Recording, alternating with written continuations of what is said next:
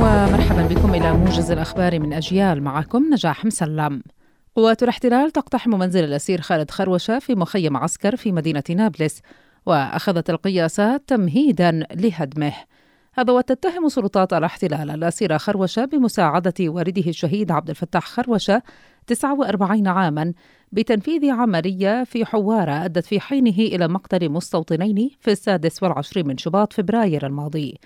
وتدعي سلطات الاحتلال أنه قبيل تنفيذ العملية اتفق الشهيد خروشة مع نجليه خالد ومحمد على أنه سيقدم على تنفيذ العملية بمفرده حسب الزعم، وعليه مددت محكمة الاحتلال العسكري اعتقال نجليه حتى انتهاء الإجراءات القضائية بحقهما.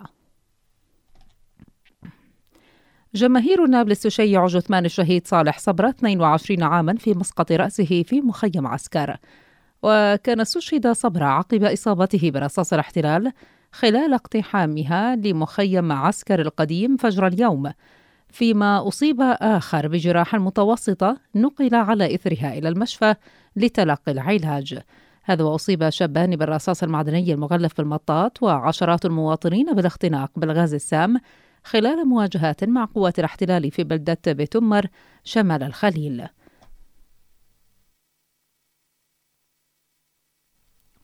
إلى ذلك أغلقت قوات الاحتلال مدخلي قرية المغير شرق رام الله، ومنعت المواطنين من الدخول إليها أو الخروج منها.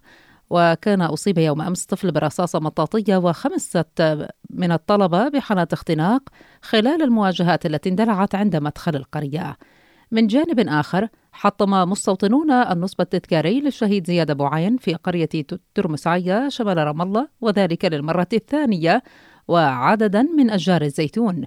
وأفاد رئيس بلدية ترمسعية لافي أديب بأن عددا من المستوطنين تسللوا في ساعة مبكرة صباحا من مستوطنة شيلو المقامة على أراضي المواطنين تجاه النصب التذكاري، وقاموا بتحطيمه قبل أن يلوذوا بالفرار. وأضاف أن هؤلاء المستوطنين حطموا 8 أشجار زيتون معمرة من أراضي البلدة. شرطة الاحتلال في القدس تستعد لحماية المستوطنين أثناء تنفيذهم لمسيرة الأعلام الاستفزازية المقررة ليوم الخميس المقبل. وذكرت مصادر عبرية أن الوزير الإسرائيلي المتطرف إتمار بن غفير سيتقدم المسيرة.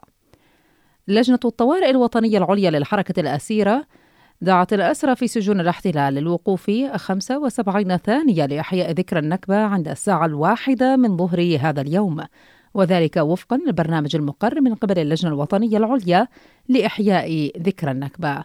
ويوافق اليوم مرور 75 عاما على ذكرى النكبة الفلسطينية التي يحييها الفلسطينيون في 15 من أيار من كل عام بفعاليات متعددة. وتأتي هذه الذكرى الأليمة في ظل تواصل اعتداءات الاحتلال على ممتلكات وأراضي الشعب الفلسطيني، وسط حملات تهويد للقدس وتنكر للحقوق الفلسطينية.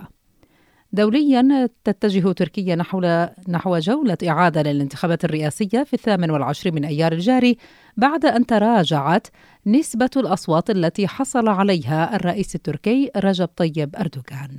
إلى حالة الطقس.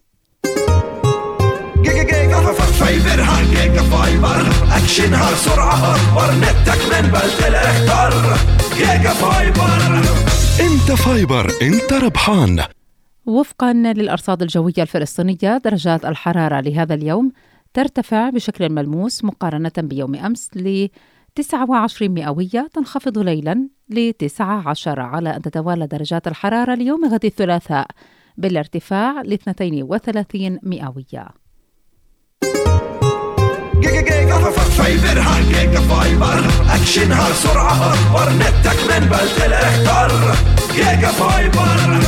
انت فايبر، انت ربحان. أسعار صرف العملات حتى اللحظة: الدولار الأمريكي يباع ب3 شواقل و66 أجورة، الدينار ب5 شواقل و16 أجورة، واليورو الأوروبي ب3 شواقل و98. مصرف الصفا، خدمات مصرفية إسلامية متطورة.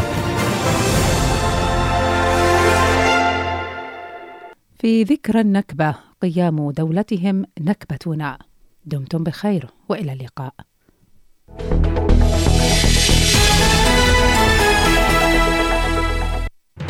الأخبار من أجيال تأتيكم عند رأس كل ساعة.